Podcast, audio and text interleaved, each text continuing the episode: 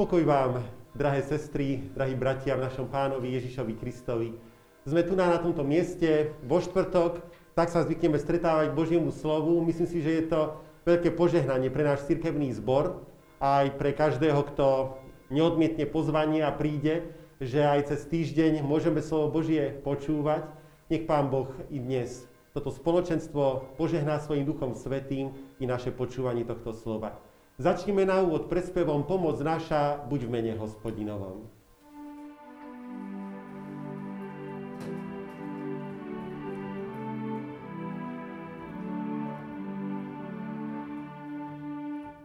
Pomoc naša, buď v mene hospodinovom.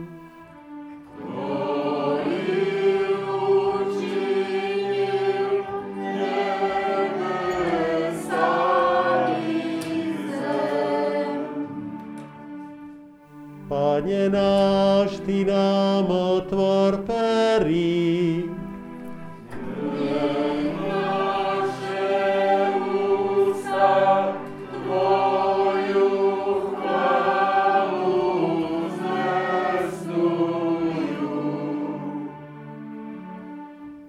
Pane Bože, príď k nám so svojou pomocou.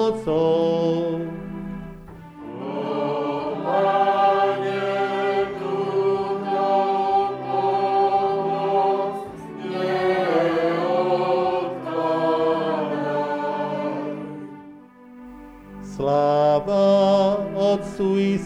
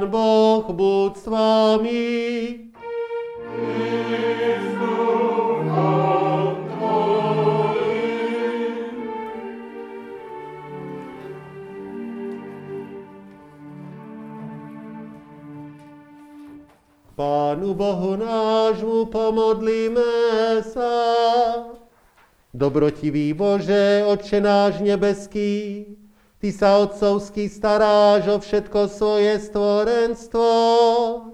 Ty dávaš potrebné veci pre časný život každému, kto počúva Tvoje slovo a túži po Tvojej prítomnosti. Daj prosíme i nám pevnú dôveru v Tvoju otcovskú starostlivosť, že nám na púšti tohto sveta nedáš zahynúť, ale obdaríš nás telesným i duchovným požehnaním. Prebudí v našich srdciach hlada smet po počutí Tvojho svetého slova Vyjav nám v ňom svoju slávu i svoje milosrdenstvo pre úžitok časný i večný. Milé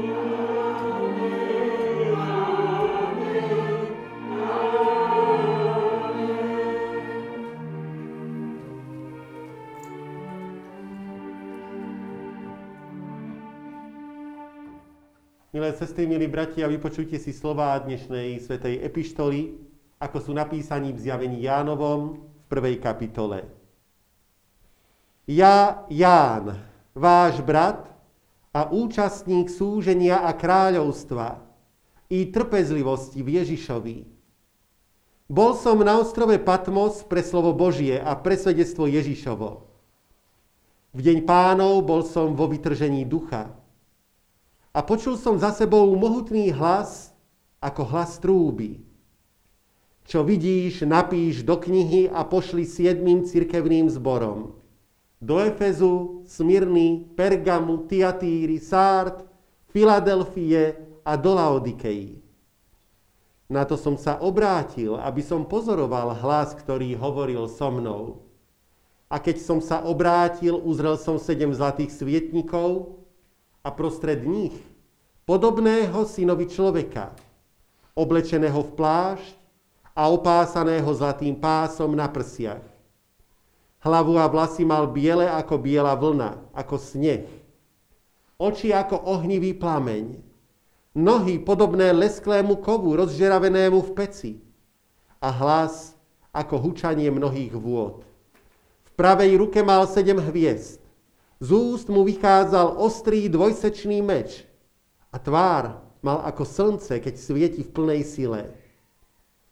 Keď som ho uzrel, padol som mu k nohám ako mŕtvy.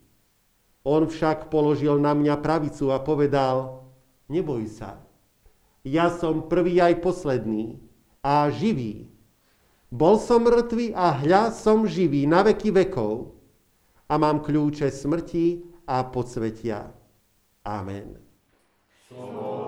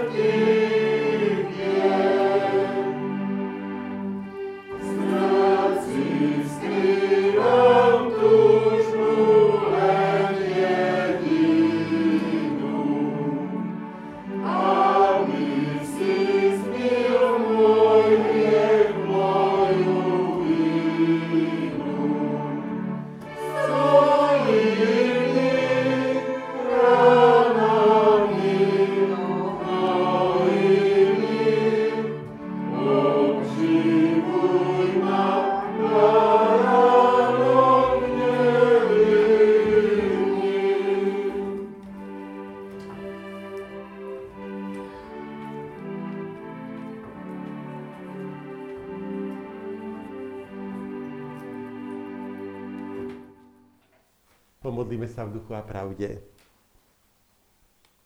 V Tebe, Bože, chlúba, v Tebe, Bože, chvála. A pokladom drahým viera pevná stála. Utvrď nás v nej, Pane, slovom posvetným. Buď nám spravodlivosťou, buď nám vykúpením. Amen.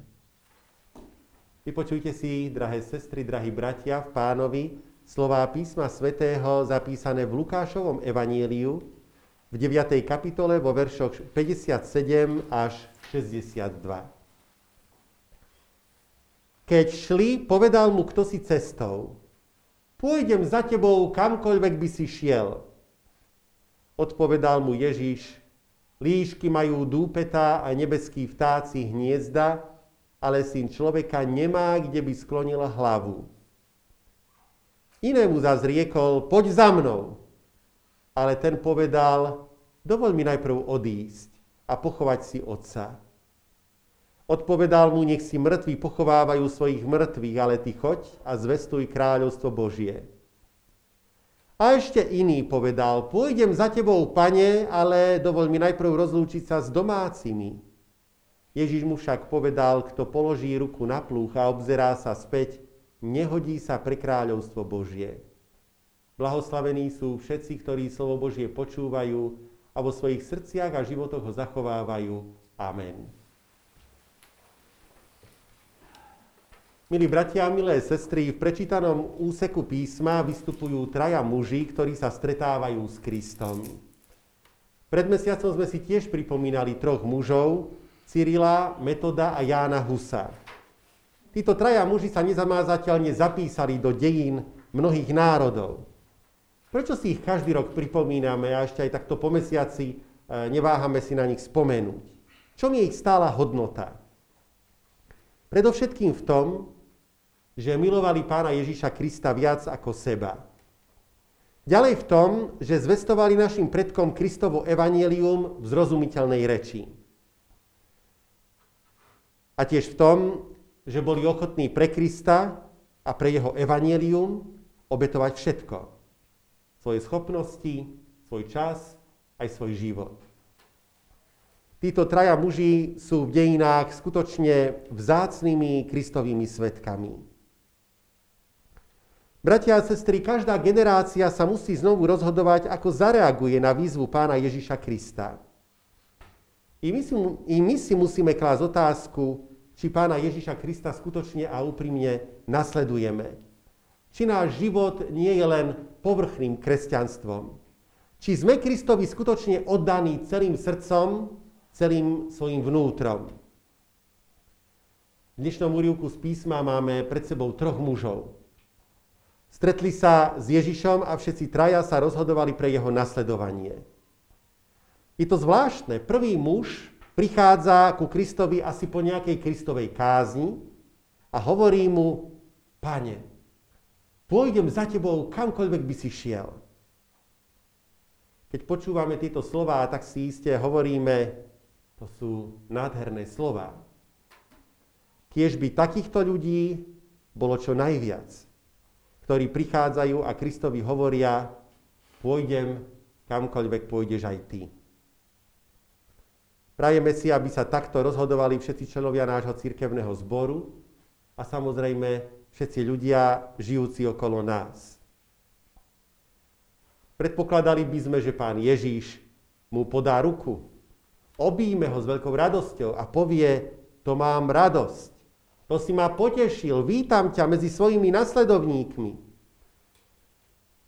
Lenže pán Ježiš mu ruku nepodal, neobjal ho, a neuvítal ho medzi svojimi nasledovníkmi. Dal mu divnú odpoveď. Líšky majú dúpetá a nebeskí vtáci hniezda, ale syn človeka nemá, kde by sklonil hlavu. Touto vetou mu pán Ježiš povedal, že on, Boží syn, nemá na zemi žiadny majetok, žiadny dom a že je na tom horšie než líšky a vtáky. Prečo pán Ježiš takto reaguje na túto túžbu nasledovať u tohto človeka? Mal na to iste svoj dôvod. Povedal mu to iste preto, lebo poznal jeho myslenie. Pán Ježiš vidí do nášho vnútra, pozná naše myšlienky. Tento muž sa rozhodoval pre Ježiša iste preto, že si uvedomoval, že Mesiáš bude izraelským kráľom. Bude mať teda kráľovský palác a bude potrebovať iste veľa kráľovských úradníkov. A tento muž si myslel, že keď bude Ježiša nasledovať, iste dostane nejaké úradnícke kreslo. A k tomu zodpovedajúce ubytovanie a k tomu samozrejme dobrý plat. Teda urobí s Ježišom dobrú kariéru. Iste si myslel, že v službách Ježiša získa postavenie a majetok. To bola jeho vnútorná perspektíva. Pán Ježiš poznal jeho myslenie a preto mu dal takúto odpoveď, ktorou mu ukazuje, ako to v skutočnosti je. Líšky majú dúpeta a nebeskí vtáci hniezda, ale syn človeka nemá, kde by sklonil hlavu. Onen muž vyzeral veľmi zbožne, ale na prvom mieste mal víziu svojej osobnej kariéry. Bratia a sestry, takýchto ľudí je veľa aj medzi zbožnými ľuďmi. Prichádzajú do chrámu, spievajú, modlia sa, ale na prvom mieste nie je Kristus, ale ich vízia kariéry, ktorú chcú na svete urobiť. Bratia a sestry, nasledovanie je predovšetkým záležitosť vnútra človeka, myslenia človeka a rozhodnutia, ktoré musí človek urobiť vo svojom vnútri. Teda nasledovať Krista znamená vnútornú úprimnosť pred Bohom. A vieme i ďalšiu vec. V dejinách koľkokrát kresťanstvo skutočne podobne ako tu na Pán Ježiš Kristus boli prenasledované mnohí kresťania mnoho trpeli a predsa sa nezriekali tejto svojej cesty, lebo vedeli, že to je cesta za svojim pánom, spasiteľom a za pánom Bohom. Keď v roku 323 cisár Konštantín Veľký zrovnoprávnil kresťanské náboženstvo, ba neskôr dokonca vyhlásil za štátne náboženstvo, vtedy sa na jednej strane mnohí potešili, pretože prestalo prenasledovanie, prestalo násilie a množstvo zlého sa prestalo konať voči kresťanom, ale nastala doba, kedy mnohí kresťania sa stávali kresťanmi a e, toto všetko robili len preto, aby získali postavenie, aby urobili kariéru a tak podobne. Nie nadarmo legenda hovorí, že v tom, tej chvíli, kedy cisár Konštantín vydal tento zákon, údajne zaznel Boží hlas z neba, teraz bol vliatý jed do církvy. Pretože skutočne Kresťanstvo vo svojej podstate je náboženstvom prenasledovaným. Náš pán bol prenasledovaný a znášal ťažkosti preto, že je Boží syn. A keď my jemu patríme, tak si nemáme myslieť, že z toho tu vo svete budeme mať neviem aké výhody, že mu patríme, ale máme o mnoho lepšie odmeny a výhody, ktoré nám pripravil pán u seba v našej nebeskej vlasti. Zaiste i tu nás pán Boh môže mnohým duchovným požehnaním požehnávať. Ale to svetské bohatstvo a svetská sláva, to nie je celkom takto naše. E, I to môže niekomu pán Ježiš nadeliť, ale taký človek si má byť vedomý, že to je skôr výnimka ako pravidlo a že i tak v pokore máme a s význaním hriechov, s vedomím si svojej hriešnosti nasledovať nášho pána. Potom sme svedkami druhého rozhovoru. Kristus hovorí jednému zo svojich poslucháčov, poď za mnou. Tento muž odpovedá veľmi zdvorilo, dovoľ mi najprv odísť a pochovať si otca. Pán Ježiš mu dal zvláštnu odpoveď, nech si mŕtvi pochovávajú svojich mŕtvych, ale ty choď a zvestuj kráľovstvo Božie. Niektorým ľuďom sa táto odpoveď pána Ježiša nepáči. Argumentujú tým, že predsa je povinnosťou syna aby urobil pohreb svojmu otcovi a so svojím otcom sa dôstojne rozlúčil. A iste na prvý pohľad to takto vyzerá. Avšak bratia a sestry Kristus tomuto mužovi nebránil rozlúčiť sa so svojím otcom. On mu len povedal, aby svoju vnútornú pozornosť obrátil inám, k Božiemu kráľovstvu. Tento muž totiž podľa izraelských zvykov považoval obrad rozlúčenia sa so svojím mŕtvým za veľmi dôležitý. Keď sa totiž človek zbožne rozlúči a urobí zbožný obrad pre svojho zosnulého, tak tomu zosnulému akoby otváral brány do Božej prítomnosti. Teda zbožné rozlúčenie považoval za dôležité pre budúcnosť svojho otca. Pán Ježiš chce svojím slovom upozorniť, že mŕtvemu človeku ani najzbožnejšie obrady nič nepomôžu. Človek sa musí pre kráľovstvo Božie rozhodnúť kým žije, kým má plné vedomie a nie až po smrti pri nejakom zbožnom obrade. Teda zvestovať kráľovstvo Božie ľuďom, kým žijú a kým sa môžu pre Ježiša Krista rozhodnúť, je to najdôležitejšie. Spasenie dáva Pán Boh tým, ktorí sa počas pozemského života pre Krista rozhodujú. To je nesmierne dôležité. Ak Pán Ježiš hovorí, nech si mŕtvi pochovávajú svojich mŕtvych, tým na druhej strane tohto muža aj upozorňuje, že prirodzene sme mŕtvi a že živí sme jedine, keď nás Pán Ježiš Kristus znovu zrodí, keď v Neho uveríme. To je ten skutočný život. A ak medzi príbuznými je mnoho takýchto, tak predovšetkým treba slovo Božie zvestovať. Tam byť príkladom, znášať ťažkosti pre slovo Božie a snažiť sa zo všetkých síl, aby viera prišla aj medzi tých našich najbližších. V Európe, v našej krajine i v našej dedine je veľmi veľa podobných ľudí. Počas života nemajú nikdy čas ani na modlitbu, ani na čítanie Božieho slova, ani na zhromaždenia Božieho ľudu. Ale keď umierajú, tak si prajú zbožný obrad v kostole. Myslia si totiž, že keď budú mať zbožný obrad v kostole, že to bude určite zárukou, že sa dostanú do Božieho kráľovstva. Z jednej strany je to chválihodné. Áno, tam sa slovo Božie zvestuje a je to príležitosť povzbudenia, potešenia pre najbližších. Je to vyjadrenie viery tej rodiny, je to svedectvo pre ostatných. Po tejto stránke je to všetko super a veľmi dobré. Ale to zvestovanie Božieho slova má prísť už za života. Už tam má človek Pána Boha hľadať a nespoliehať sa len na to, keď príde takáto ťažká chvíľa.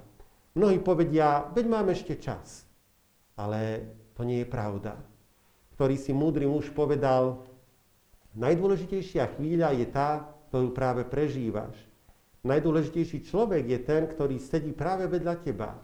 A najdôležitejší skutok je ten skutok lásky, ktorý v tej chvíli môžeš vykonať. A je na tom iste kus pravdy a múdrosti. Tretí poslucháč hovorí s nadšením pánovi Ježišovi Kristovi, pôjdem za tebou, pane, ale dovoľ mi najprv rozlúčiť sa s domácimi. Povedal teda dve vety.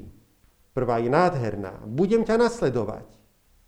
Predpokladali by sme opäť, že ho pán Ježiš pochváli, obíme, podá mu ruku a povie mu, vítam ťa medzi svojimi nasledovníkmi. Lenže on pokračuje a pokračuje slovom ale. Ale dovol mi najprv rozlúčiť sa s domácimi. A opäť pán Ježiš reaguje zvláštnou vetou, kto položí ruku na pluch a obzerá sa späť, nehodí sa pre kráľovstvo Božie.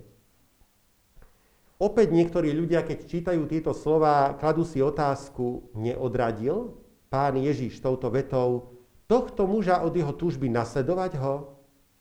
Prečo mu povedal túto vetu? Pán Ježiš videl do jeho vnútra a videl, že on má stále na prvom mieste vlastnú rodinu.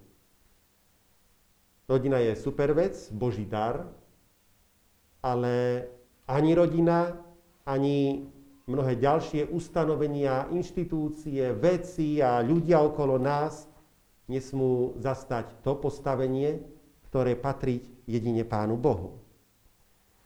A keby tento človek prišiel domov, chcel sa rozlúčiť s rodinou a povedal, že odíde a bude nasledovať Krista, o kto by ako by tá rodina asi zareagovala?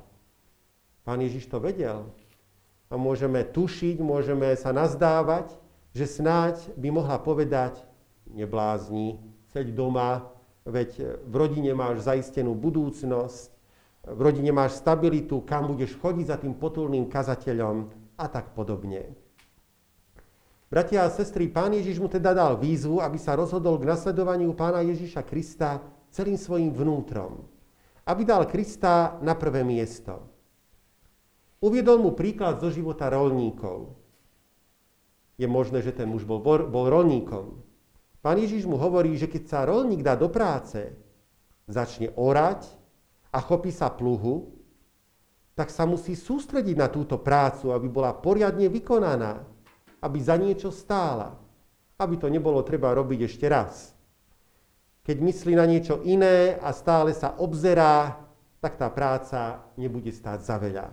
Hovorí mu, kto položí ruku na plúh a obzerá sa späť, nehodí sa pre kráľovstvo Božie. Oranie je iste dôležitá vec. Ak sa brázda rovno nevyoraje, a tak snáď sa nakoniec ani nič neurodí. Ale trúfam si povedať, že kráľovstvo Božie je ešte vec dôležitejšia.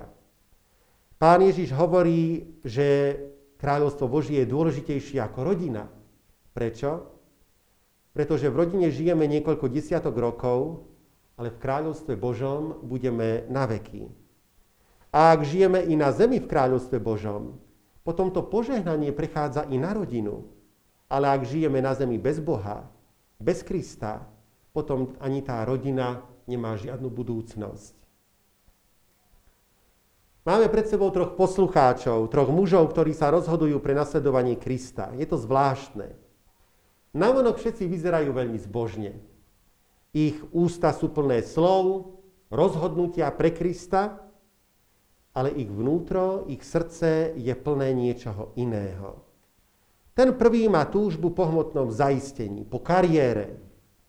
Ten druhý pripisuje mimoriadnú moc obradom, rôznym zvykom, nebodaj aj poverám.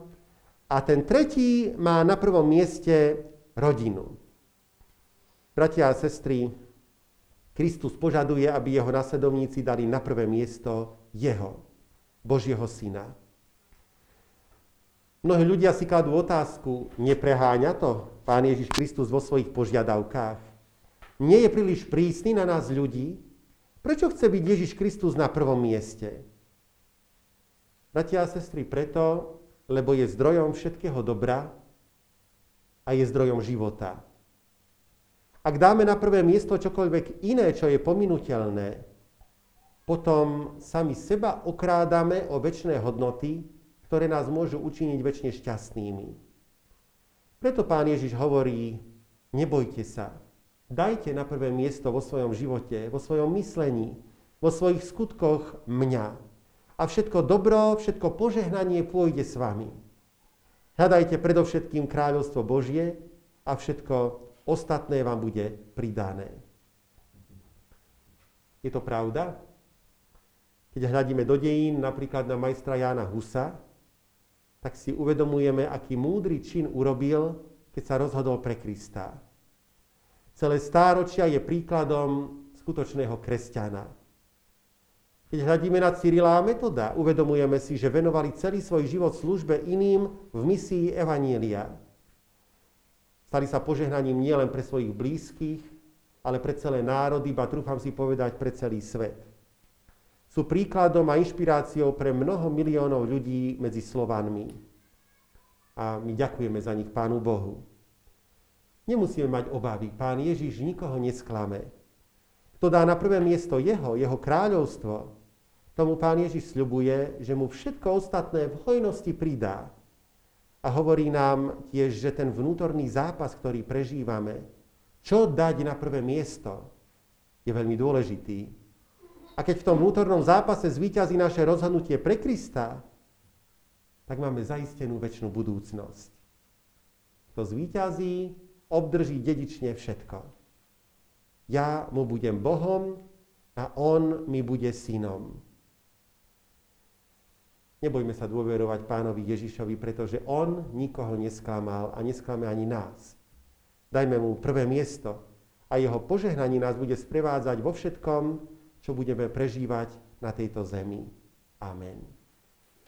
Pomodlíme sa v duchu a pravde.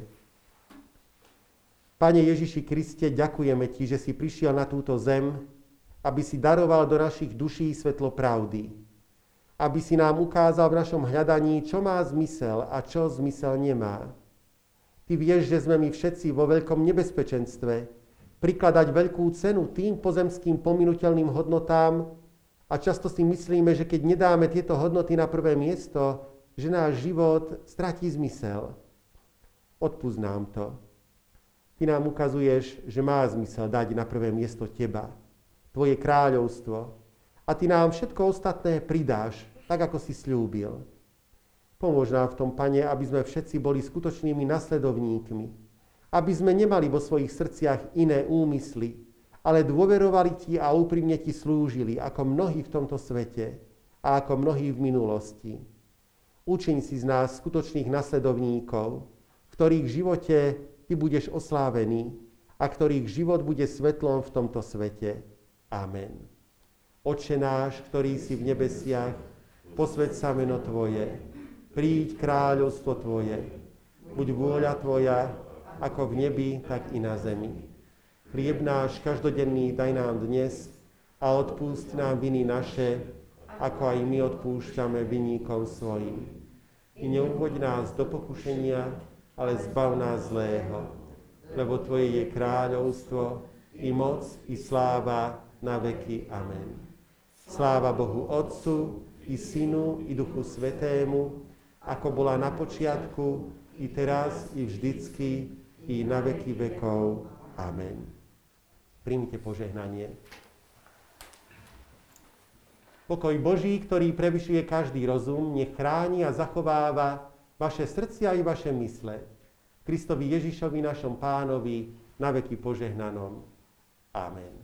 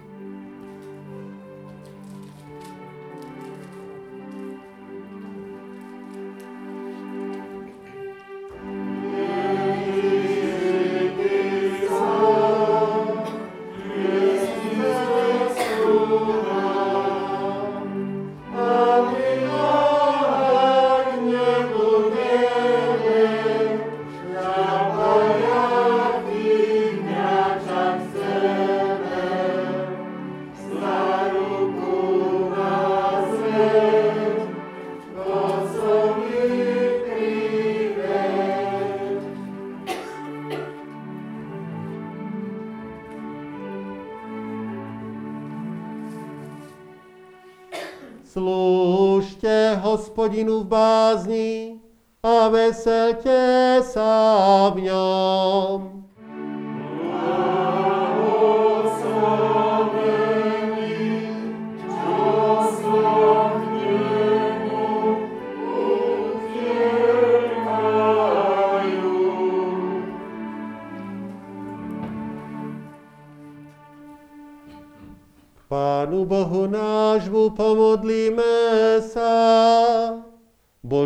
Duchu Svetý, posvetiteľ náš, naplňaj nás, prosíme, svojimi darmi, aby sme nežili v otroctve hriechu, ale oslobodení od Neho, oddali sa Bohu a tak prinášali ovocie posvetenia. Tak budeme stále poslušní Božiemu hlasu, a porozumieme, čo od nás žiada. A s radosťou budeme príjmať evanielium, ktoré zvestuje, čo nám Pán Boh dáva. Vieme, že pre svoje hriechy si zaslúžime časté trestanie i večné zatratenie, ale viera nám privlastní dar Tvojej milosti, večný život v Ježišovi Kristovi Pánovi našom.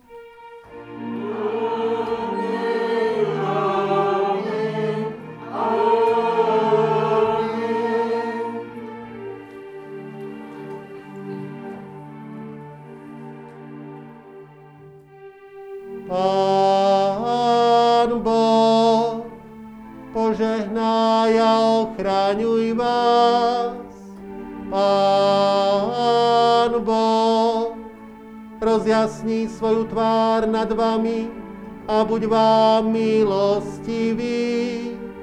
Pán Boh, obráť k vám svoj obličaj a daj vám svoj časný i večný pokoj.